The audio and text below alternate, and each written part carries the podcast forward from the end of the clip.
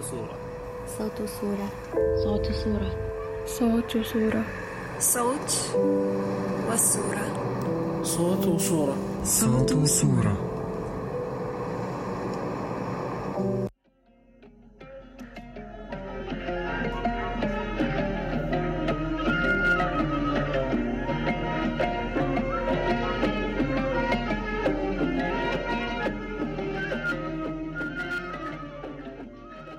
وسهلا جميعا في حلقة جديدة من بودكاست صوت وصورة وفقرة جديدة من سوالف الكويت. معاكم سارة وساعدني في إعداد الحلقة صديقتي أروى.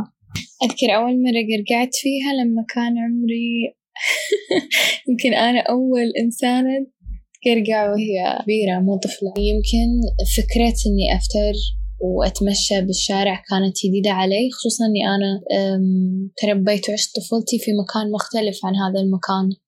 بس يعني يمكن أحلى شعور كان لما ألقى كاكاو مارس ما بين مكسرات وايد.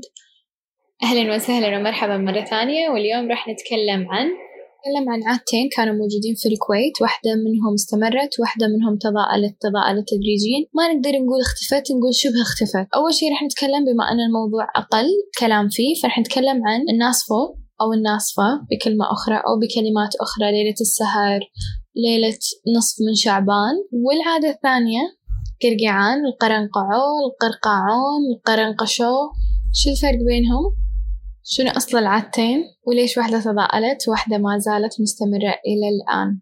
بالبداية راح أتكلم عن ناصفو لأنه هو شيء أو ليلة الناصفة لأنه شيء أنا ما اختبرته شخصيا لكن سمعت عنه وكثر ما بحثت عنه اكتشف إني أحتاج أعرف أكثر عشان أتكلم عنه ففكرت شلون ممكن نحل هذا اللغز أو هذه البازل. إنه أجمع كل المصادر والمراجع نفس ما عودتكم في الحلقة السابقة وأحط المصادر اللي توصلت لها عنه من خلال link المصادر والمراجع في صفحتنا على ال SoundCloud وأنت تقدر تسوي هذه المقارنة. لكن المعلومات اللي أنا عرفتها واللي أقدر أتكلم عنها بنوع من ال- الشرح والوصف هي ليلة من منتصف شعبان. كانوا الأهالي في المجتمعات دول الخليج يمارسون فيها بعض ال- القراءات للقرآن والأدعية ويتجمعون في بيوت النساء في بيوت معينة والرجال في بيوت معينة. كانوا يحتاجون يخلقون اكتيفيتي للأطفال علشان ما يلهونهم عن هذه الأمور. فكانوا آه، كان عندهم اختراع ليلة السهر للشباب. أما البنات والأطفال الصغار كانوا يتجمعون ومجموعة كاملة ويمشون مع بعض من بيت إلى بيت يطقون البيبان ويعطونهم الأهالي نوع من الحلويات. ما نقدر نقول إنه كان في وفرة بالحلويات كان في مكسرات. وبعض أنواع الحلويات البسيطة جدا. الحياة كانت خلونا دايما نذكر نفسنا أن الحياة سابقا ما يعني ما كانت حياة سهلة. إنه وايد من الأنشطة كانت فيها نوع من البحث عن مخرج من الحياة القاسية لإيجاد آه لإيجاد سعادة في أبسط الأشياء.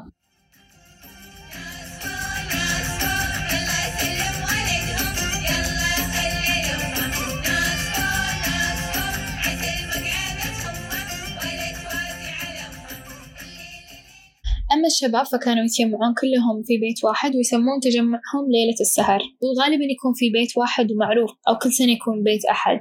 ويتجمعون كلهم ويجمعون كل فلوسهم. آه مسبقا يكونون شارين بعض الأشياء آه اللي مجهزين فيها حق هالليلة يطبخون العيش العصيد ويأكلون مع بعض ويكونون خلقوا لهم جو من الفرح والسعادة. وكانت في بعض الأغاني اللي يغنونها الشباب اللي هي صوت السهارة يوم مرة وعلى صبحية العيد. صوت السهارة يوم مرة عليا عصية العيد.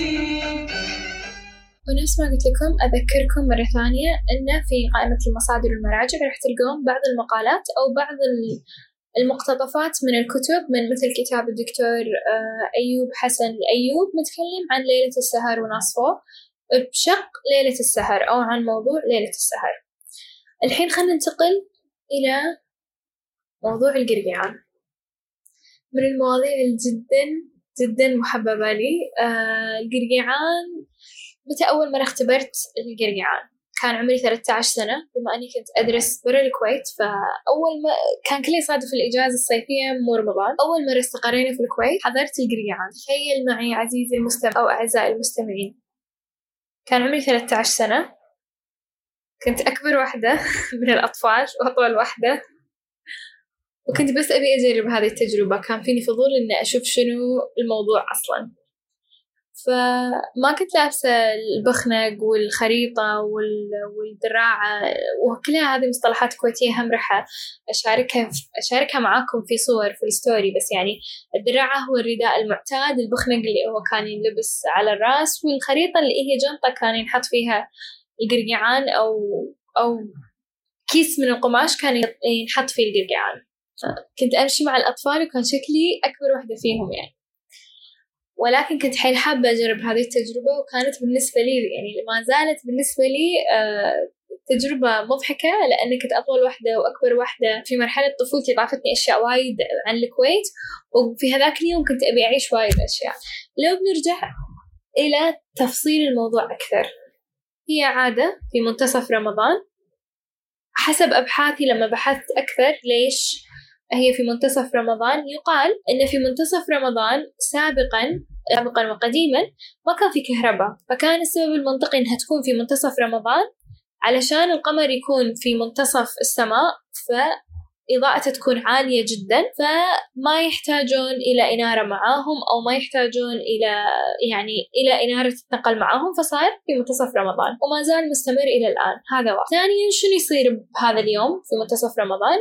يقوم الأطفال آه سابقا ما كان بس أطفال كان حتى الشباب الكبار اللي هم 17 18 16 19 أيضا يطوفون على البيوت بيت إلى البيت الثاني ويطقون الباب ويغنون أغنية معينة ويطلع لهم الأهالي بالحلويات والمكسرات. نفسها نفس فكرة الناس فوق. سابقا نفس ما ذكرنا في الأطفال في الشباب. الأطفال شرحنا شلون يقرقعون الشباب كانوا يسوون فقرة في كل بيت يعني يدشون كل بيت معاهم بعض الأدوات بعض الأدوات اللي شارينها الموسيقية أو بعض الأدوات اللي هم صنعوها سابقا ما كان في عندهم رفاهية شراء كل شيء.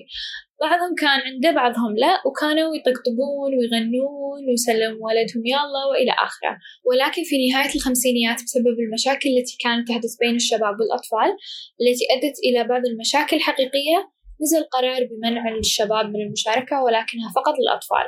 في منتصف رمضان يختلف الموضوع قليلا لأن الهدف من ناس فوق الهدف من القريعان كما يقال إنه هو يحدث في منتصف رمضان نفس ما ذكرنا والسبب منه مكافأة الأطفال الذي صاموا وتشجيع الأطفال الذي سيصومون مستقبلا في رمضان اللي بعده واللي بعده واللي بعده. وعلى فكرة على على الرغم من استمرار هذه العادة في فيها بعض الأشياء اللي تغيرت.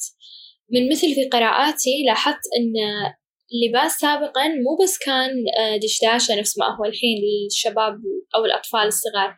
لا كانوا يتنكرون بلبس الغوص وكانوا يتنكرون بألوان على الوجه من الطين أو من الفحم. فمهما استمرت بعض العادات في كل عصر من العصور أو في كل عشر سنوات أكيد يحدث لها نوع من التغيير. وهذا شيء طبيعي.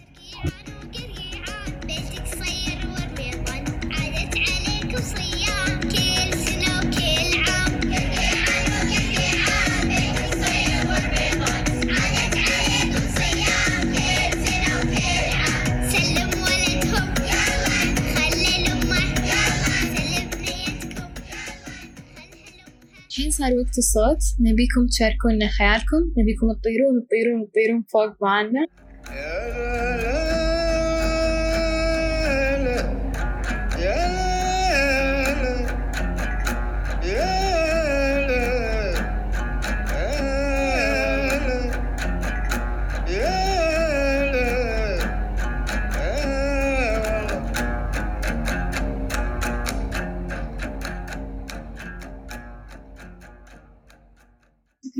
لاستماعكم استمتعت في هذه الحلقة أتمنى تستمتعون في الاستماع لها. شكرا لكم مع السلامة. صوت وصورة. صوت وصورة. صوت وصورة. صوت وصورة. صوت والصورة صوت وصورة. صوت وصورة.